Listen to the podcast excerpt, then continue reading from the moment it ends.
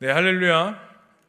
영, 그 명절 마지막 날에 새벽 내 예배에 나오신 모든 성도님들에게 하나님의 뜻이 모든 영역에 세워지기를 간절히 소망해 봅니다. 네, 오늘 말씀은 누가복음 20장의 말씀입니다. 이제 누가복음 19장을 보시면 예수님께서 예루살렘에 입성하셨습니다. 그리고 그 성전에서 장사하는 자들을 내쫓으시며 강도의 소굴로 만들었다고 하시면서 화를 내시며 뒤집어 엎는 사건이 일어나는 것을 우리가 보게 되죠. 그것을 우리는 뭐라고 말하냐면 성전 정화 사건이라고 말합니다. 한번 따라해 봤으면 좋겠습니다. 성전 정화 사건. 네, 이 성전 정화 사건을 일으키시고 19장에 그 이어서 20장에서는 이제 그 성전에서 활동하실 때 일어난 사건에 대해서 말을 해주고 있어요. 우리 다 함께 1절의 말씀을 읽어봤으면 좋겠습니다. 시작. 하루는 예수께서 성전에서 백성을 가르치시며 복음을 전하실 새 대제사장들과 서기관들이 장로들과 함께 가까이 와서 네, 1절 말씀에 보면은 예수께서 성전에서 백성을 가르치시며 복음을 전하실세라고 말을 하고 있습니다. 즉 이 성전에서 이제 복음을 전하시고 말씀을 가르치시고 있을 때에 그때 대제사장들과 서기관들과 장로들이 예수께 나와서 예수님과 논쟁을 벌이는 내용이 바로 20장에 나오는 말씀이라는 겁니다. 그러면은 예수님과 이 종교인 사이에 있었던 이 여섯 논쟁이 총 여섯 가지로 나누게 되는데 이것을 이렇게 부릅니다. 권포세 부다서. 따라해 볼래요? 따라해 보시겠어요? 권포세 부다서. 네, 뭔가 막 키부리 말 같기도 하고 아닌 것 같기도 하시죠. 이게 뭐냐면요. 그 여섯 가지 논쟁의 앞글자들만 그냥 따서 이렇게 나온 겁니다. 권포세 부다서. 신대원 입시 때 이렇게 외웠거든요. 그래서 이게 뭐냐면 첫 번째로 권위 문제, 첫 번째 논쟁이 권위 문제, 두 번째 포도원 농부 아들 비유, 세 번째 세금 논쟁, 그리고 네 번째는 부활 문제, 그리고 다섯 번째는 다윗 자손 문제, 그리고 여섯 번째 서기관들에 대한 경고 이렇게 해가지고 권포세 부다서 이렇게 여섯 가지의 논쟁을 펼치시는 것들을 보게 됩니다. 어쨌든 유대 지도자들과 종교인들은 예수님의 모든 사역에 대해서 반대적 위치에 서 있었어요. 왜냐하면 누가복음에서는 예수님에서 예수님께서 성전에서 가르치셨을 때에 그들과의 있었던 모든 것들에 대해서 반대하셨으며 논쟁을 하셨으며 그들이 가르치고 있었던 것들을 반대돼서 복음을 가르치셨기 때문입니다. 그래서 그 당시에 종교 지도자들은 예수님의 모든 사역에 반대 사역에 있었던 것들을 보게 됩니다. 그럼 오늘 말씀이 우리에게 주고자 하는 메시지는 무엇일까요? 이것을 결론부터 말씀드리면 예수님을 따라가는 우리도 세상 앞에서 이러한 부딪힘과 논쟁이 있을 수밖에 없다라는 거예요.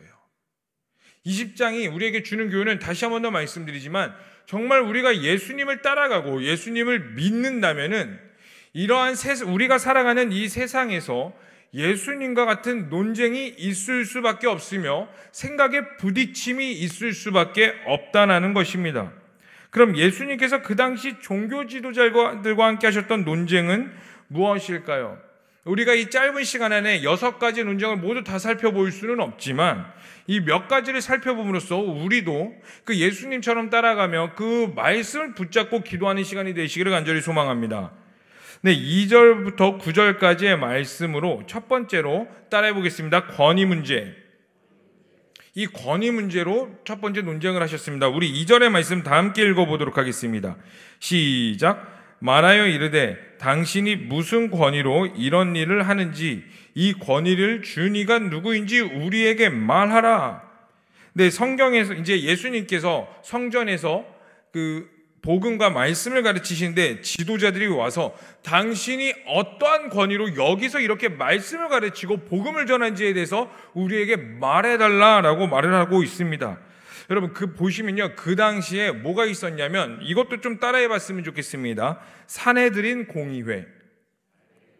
네, 산해드린 공의회라고 있었는데 쉽게 말해서 유대인들의 최고의 이제 그 법원이며 종교재판소며 우리나라로 치면 뭐 그곳이 국회의사당이자 뭐 검찰이자 재판하는 곳 어쨌든 결정을 하는 최고의 권위가 있었던 곳이 바로 산해드린 공의회라는 거예요.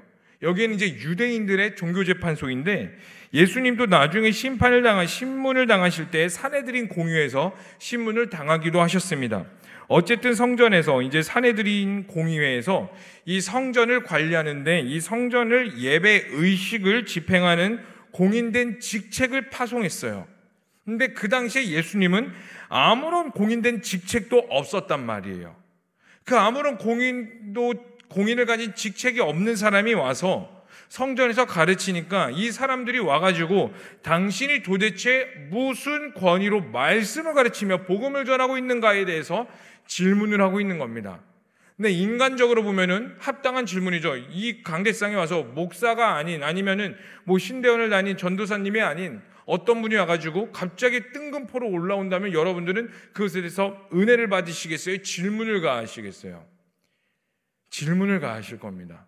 마찬가지 어떻게 보면은 사내들인 공에서 공식적으로 파송을 하지 않았는데 예수님이 복음을 전하고 있기 때문에 인간적으로 보면 당연한 절차일지도 모르겠습니다. 근데 이러한 논쟁이 있는 이유는 그들이 순수한 질문이 아니라 예수님을 음해하려는 불순한 동기로 질문을 한 것이기 때문이에요. 만약에 이 권위에 대한 문제를 가졌을 때 너가 어떠한 권위로 여기서 복음을 전하고 말씀을 전하느냐 이 질문 앞에서 예수님께서 적절한 대답을 하지 못하면 예수님의 권위가 실추가 될 수도 있고 있는 것은 물론이며 법에 의해 처벌을 받을 수도 있는 상황이었습니다. 종교 지도자들은 이 질문에 이 종교자들의 이 종교 지도자들의 질문에 대해서 예수님은 이끌리면서 답을 하는 것이 아니라 오히려 그들에게 역질문을 하시면서 이 논쟁을 이끌어 가시는 것들을 보게 됩니다. 그러면 이 논쟁의 중심은 예수님의 권위는 사람에게서부터 오는 것이 아니라 바로 하나님으로부터 왔다는 것을 예수님께서 말씀하고 계시는 거예요. 여러분, 우리의 권위는 우리에게 있지 않습니다. 여러분들이 먹고 숨쉬고 살아가며 말하는 모든 권위는 우리 나 자신에게 있지 있는 것이 아니라 바로 하나님께 있음을 고백하는 겁니다. 여러분들이 부모로서 가정에서 권위가 있으려면 직장에서 아니면 살아가는 모든 영역에서 권위가 있으시려면 여러분들은 첫 번째로 하나님과 친밀함이 있으셔야 돼요. 한번 따라해 봤으면 좋겠습니다. 내 권위는 내가 만들지 않는다. 아멘이세요? 여러분, 인력으로 나의 권위를 아무리 만들어 가려고 애를 써보세요. 내가 봉사하는 거, 내가 열심히 하는 거, 내가 최선을 다하는 거, 희생하는 거, 네, 중요하죠. 근데 그게 저희, 우리들의 권위를 만들어내지 않아요. 결국 인간의 모든 권위는 어디서부터 나오냐면 하나님과의 친밀함에서부터 나옵니다. 그리고 그 하나님의 친밀함의 첫 번째가 무엇이냐면 바로 기도라는 거예요. 여러분과 하나님과의 친밀해지는 시간과 장소를 구별하시기를 축복합니다. 이 사복음서에서 예수님의 모든 사역의 중심에는 바로 기도가 있었던 것들을 보게 되는데 우리 다 함께 누가복음 22장 39절의 말씀을 읽어봤으면 좋겠습니다.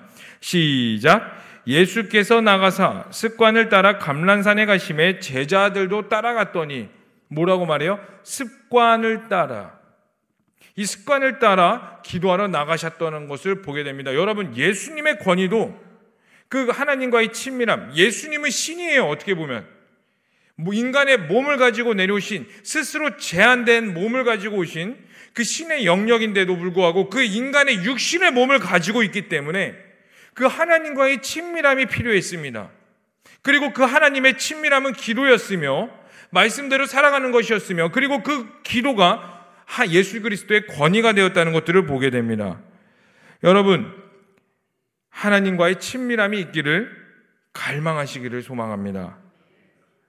그럼 종교자 지도자들은 이것을 알지 못했기 때문에 이 권위 문제로 예수님을 공격했던 것이고 예수님의 이 대답은 사람에게 있는 것이 아니라 바로 나에게 있다 나에게 있는 것도 아니라 하나님께 있다라는 것을 말해주고 있는데 제자들이 그 종교 지도자들이 그렇게 말을 하면은 본인들이 질책을 당하기 때문에 일부러 알지 못했다, 나는 모르겠다라고 대답한 것이고 오늘 읽은 본문 말씀대로 예수님도 그럼 나도 너희에게 말하지 않겠다.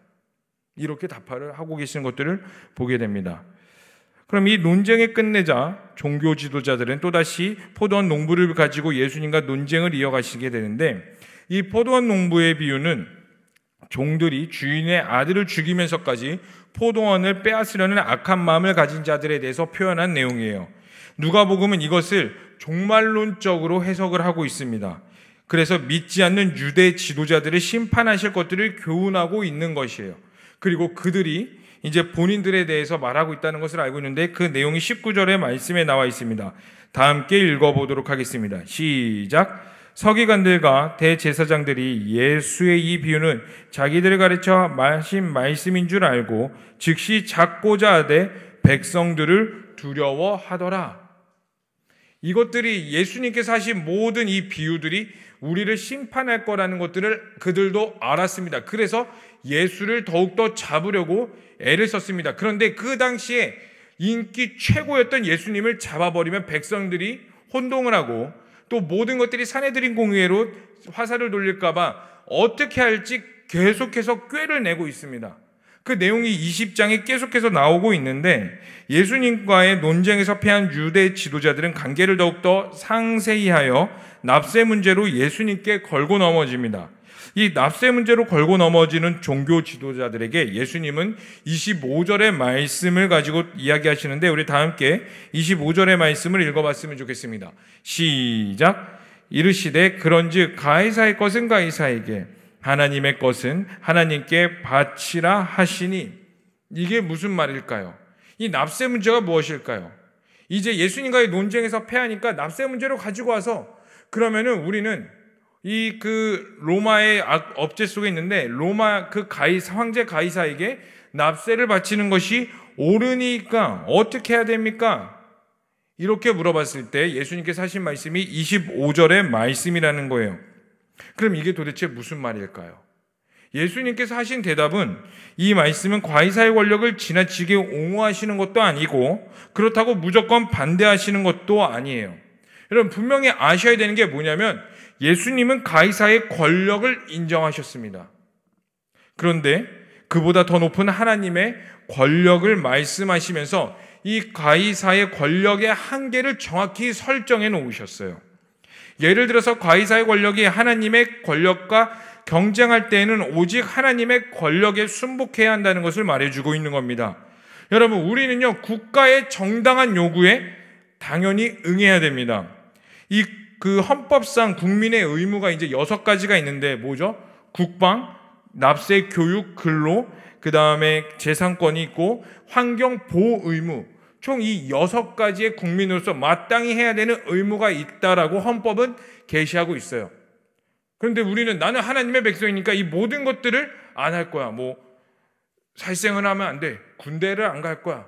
뭐 나는 하나님의 백성이니 난 교회 헌금만 하고 납세하지 않을 거야. 이러한 문제로 우리가 논쟁을 할 필요가 없다라는 거예요. 우리는 하나님께서 모든 나라 가운데 각 나라 가운데 태어나게 하셨습니다.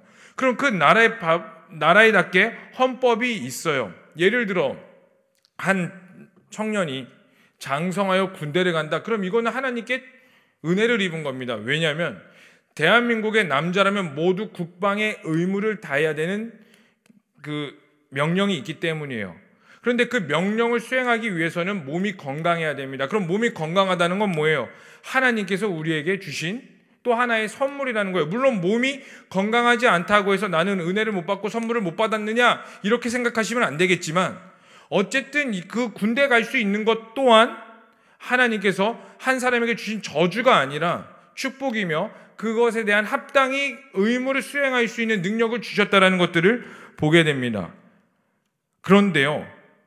이러한 국가의 의무에 그 하나님의 말씀과 만약에 배격된다면 우리는 언제든지 그것에 대해서 반대를 해야 된다는 것을 말해주고 있습니다. 여러분, 우리는 이 땅을 살아가는 사람들입니다.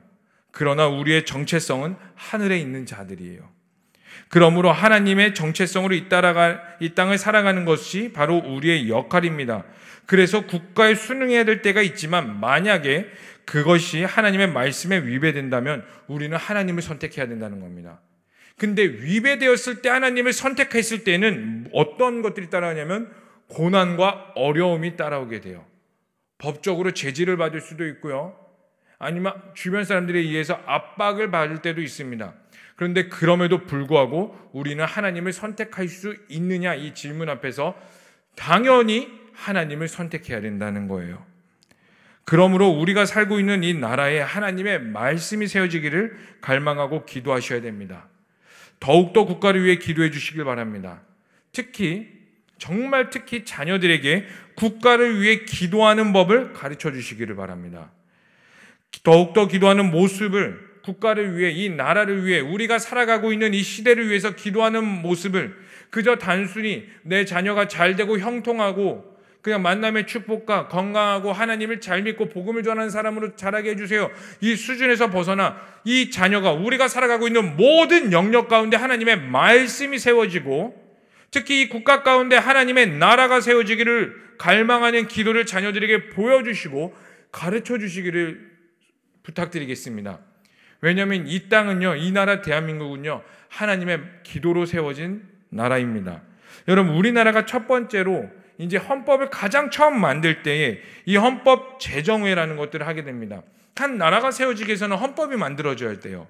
근데 그 헌법을 만드는 헌법 제정회에서 첫 번째 회의가 열리기 바로 직전에 이제 그 회의를 땅땅땅 시작합니다 하기 전에 우리나라 선조들은 우리 믿음의 선조들은 우리가 이 법을 만들기 전에 하나님의 나라로 세워지도록 기도로 시작하십시다라고 해서 기도로 세워진 나라가 바로 이 대한민국입니다.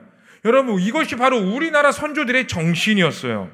일제강점기에서 갑자기 광복되어 아무것도 모르는 상태에서 어떻게 가야 될지도 모르는 그 상황 가운데에서 기도를 시작하였으며 기도로 여기까지 온 나라가 바로 우리나라 대한민국입니다. 아무리 시대가 어렵다 하더라도 국가를 위해 기도하는 자들이 끊임없이 있다면은 이 나라 가운데 여전히 하나님의 언약이 있는 줄로 믿습니다. 그런데 그게 부모 세대에서 끝나는 것이 아니라 우리 자녀들 세대까지 이어질 수 있도록 국가를 위해 기도하는 법을 보여주시기를 간절히 소망합니다. 그 어떤 국가도 하나님보다 앞설 수 없습니다. 아멘이세요? 예수님은 이 세금 논쟁에서 바로 이것을 말씀해 주고 있는 거예요. 그 어떠한 국가도 하나님보다 앞설 수 없다. 우리가 국가에 순응은 해야 되지만 그 위에 하나님의 나라가 있으면 하나님의 백성으로 살아가라. 이 말씀 앞에서 여러분들은 어떻게 반응하시겠습니까? 예수님께서는 이 종교 지도자들과 이런 것들을 드러내시면서 그들의 관계를 무너뜨립니다. 그래서 26절의 말씀을 다 함께 읽어봤으면 좋겠습니다. 시작. 그들이 백성 앞에서 그의 말을 능히 책잡지 못하고 그의 대답을 놀랍게 여겨 침묵하니라. 아멘. 우리가 하나님의 말씀과 하나님의 권위와 하나님의 뜻으로 살아간다면은 아무리 세상이 우리 가운데 문제를 가지고 다가올지라도 우리가 그 올바른 정체성으로 인하여서 결국에는 침묵하게 되어 있어요. 그러면서 사두개인들은 부활을 가지고 이제 예수님께 걸고 넘어지게 되는데 그 당시 종교 지도자들에게는 크게 세 개 종파가 있습니다. 바리새인, 사두개인, 에세네파가 있는데 이 바리새인들은 부활을 믿었지만 사두개인들은 부활을 믿지 않았어요. 그러면서 27절에 부활을 믿지 않는 사두개인들이 부활에 대해서 예수님께 걸고 넘어지고 있는 것입니다. 이 부활을 통해 예수님은 이렇게 말씀하시는데 우리 36절의 말씀 다 함께 읽어봤으면 좋겠습니다. 시작. 그들은 다시 죽을 수도 없나니 이는 천사와 동등이요 부활의 자녀로서 하나님의 자녀임이라. 그리고 38절도 읽어봤으면 좋겠습니다. 시작. 하나님은 죽은 자의 하나님이 아니요 살아있는 자의 하나님이시라. 하나님에게는 모든 사람이 살아있느니라 하시니. 아멘. 예수님은 부활하셨습니다. 아멘이세요?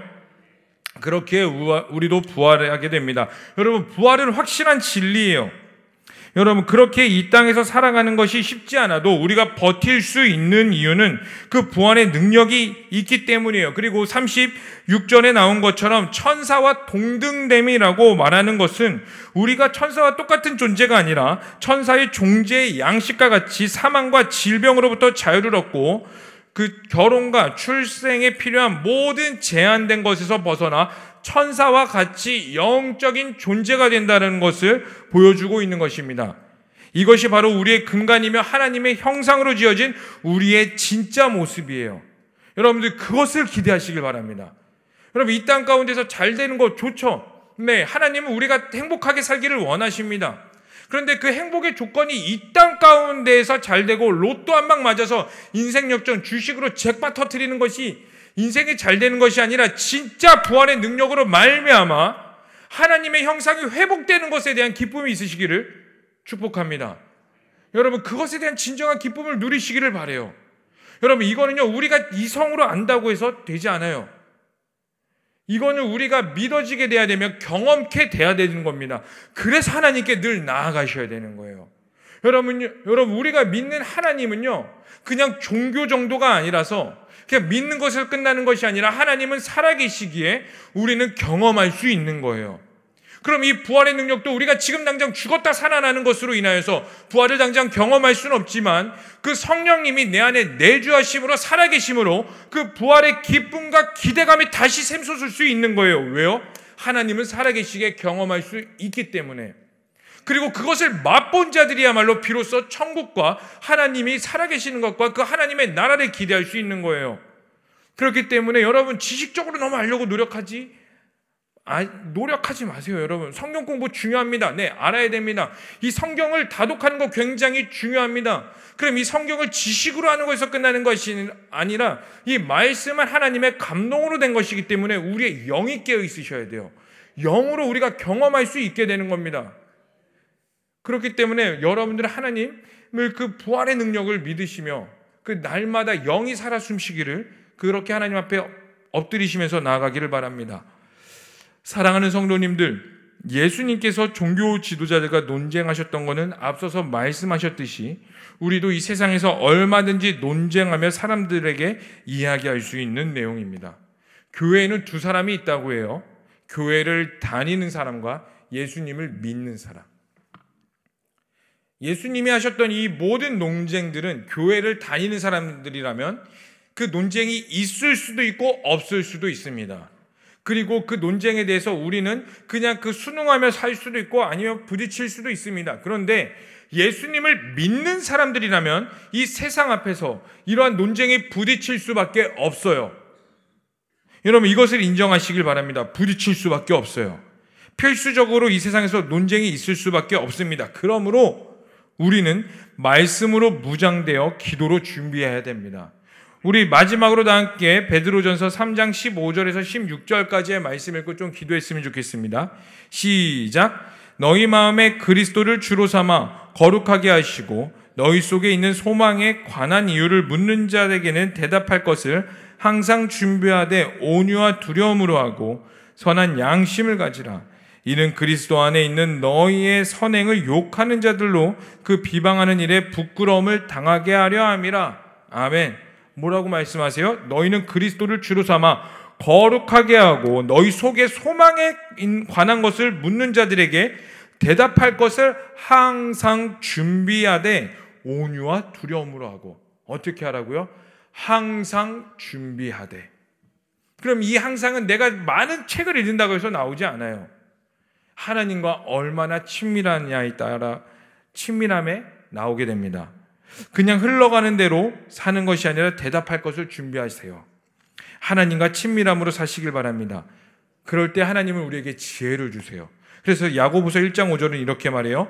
너희 중에 누구든지 지혜가 부족하거든 모든 사람에게 후해 주시고 꾸짖지 아니하시는 하나님께 구하라. 꾸짖지 아니하시는 하나님께 지혜를 구하라. 그리하면 어떻게 하신다고요? 너희에게 주시리라. 이것이 마지막 때를 살아갈 우리가 항상 준비해야 될 영역입니다. 이게 바로 깨어있는 자들의 모습입니다. 단순히 성령의 은사를 받아서 방언으로 누가 더 크게 하느냐, 그게 깨어있는 것이 아니라 이 세상 가운데 얼마나 많은 논쟁들이 있으며 세상과 부딪힘이 있을 것인데 그것을 성령으로 말미암아 준비하고 있는가? 깨어서 하나님과의 친밀함으로 살아가고 있는가? 이것이 바로 이 마지막 때를 살아갈 우리의 준비해야 될 모습인 줄로 믿습니다. 그래서 이 시간 우리가 함께 좀 기도했으면 좋겠습니다. 우리 성령을 구하십시다. 예수님도 성령을 따라 행하셨어요. 이 대답은 예수님이 평소에 많은 책을 읽음으로써 지식을 습득한 데 있지 않으세요. 누구보다 더 많이 배워서 이 심오한 진리를 깨달음에 있지 않아요. 예수님께서 이렇게 말씀하실 수 있었던 이유는 딱 한 가지예요. 성령이었습니다. 성령과 동행했으며 성령과 함께 있기 때문에 이 세상의 지식 앞에서 부딪혔을 때에도 불구하고 그들을 침묵할 수밖에 없게 만드셨어요. 그리고 세상을 구하는 자가 되셨습니다. 이제 우리는 모든 인류 가운데 복음을 전해야 되는데 그것이 단순히 우리의 열정에서 끝나는 것이 아니라 성령과의 친밀함으로써 그 성령께서 주시는 대답과 지혜로 말미암아 살아갈 때 분명한 건 여러분들이 가정 가운데서 지금은 보이지 않지만 하나님의 나라가 세워질 것이며 직장과 모든 영역 가운데서 하나님의 나라가 세워질 줄로 믿습니다. 아멘이세요? 그래서 이 시간 함께 기도하십시다. 성령을 더욱더 구하십시다. 성령과 친밀함을 더욱더 구합니다. 하나님 나에게 지혜를 주시옵소서. 하나님 나와 함께하여 주시옵소서라고 우리 다 함께 주여 한번 부르시면서 간절히 기도하겠습니다. 주여 살아계시고 역사하신 하나님 우리가 더욱더 성령을 구합니다. 하나님 우리 가운데 더욱더 성령의 친밀함을 구합니다. 예수님과 이 종교 지도자들과의 논쟁에서 하나님의 말씀과 하나님의 나라와 법도를 전하셨을 때에 그들이 아무것도 대답하지 못하고 침묵하였던 것처럼 하나님 우리는 이 땅 가운데 땅을 디디며 살아가고 있을 때 우리의 능력으로 살아갈 수 없음을 고백합니다. 그러나 우리는 하나님의 제자로 살아가기를 원합니다. 예수님의 제자로 살아가기를 원하는데 우리의 능력이 너무나 부족하고 지혜가 부족합니다. 그래서 성령님을 구합니다. 그 친밀함을 구합니다. 그 친밀함 가운데 하나님을 알게 하여 주시옵소서. 이 마지막 때를 살아갈 수 있는 능력을 더하여 주시옵소서. 그 성령과의 친밀함이 마지막 때를 살아가는 무기가 되게 하여 주시옵소서. 주님께 모든 걸 맡겨드립니다. 전부에 의지할 곳이 없어서 여호와께 의지하며 나아갑니다. 우리를 불쌍히 여겨주시고 마땅히 말할 것과 능력과 성령의 갑절을 더하여 주시옵소서. 하나님 우리가 배운 것들은 많이 부족하나 그럼에도 불구하고 여호와를 의지하며 살아가는 모든 자들에게 하늘의 문을 여시옵고 더욱더 강구하는 마음을 더하여 주시옵소서. 하나님, 우리가 예수님의 제자가 되기를 원합니다. 이 마지막 때로 올바로 살아가는 그리스도인이 되기를 소망합니다. 그러나 그렇게 살다 보면은 부딪힐 때가 너무나 많고 내가 배웠던 모든 지식이 때로는 걸림돌이 될 때가 너무 많은 것들을 보게 됩니다. 그래서 성령님을 의지합니다. 하나님, 대답할 것들을 항상 준비하는 자가 되게 하여 주시옵소서.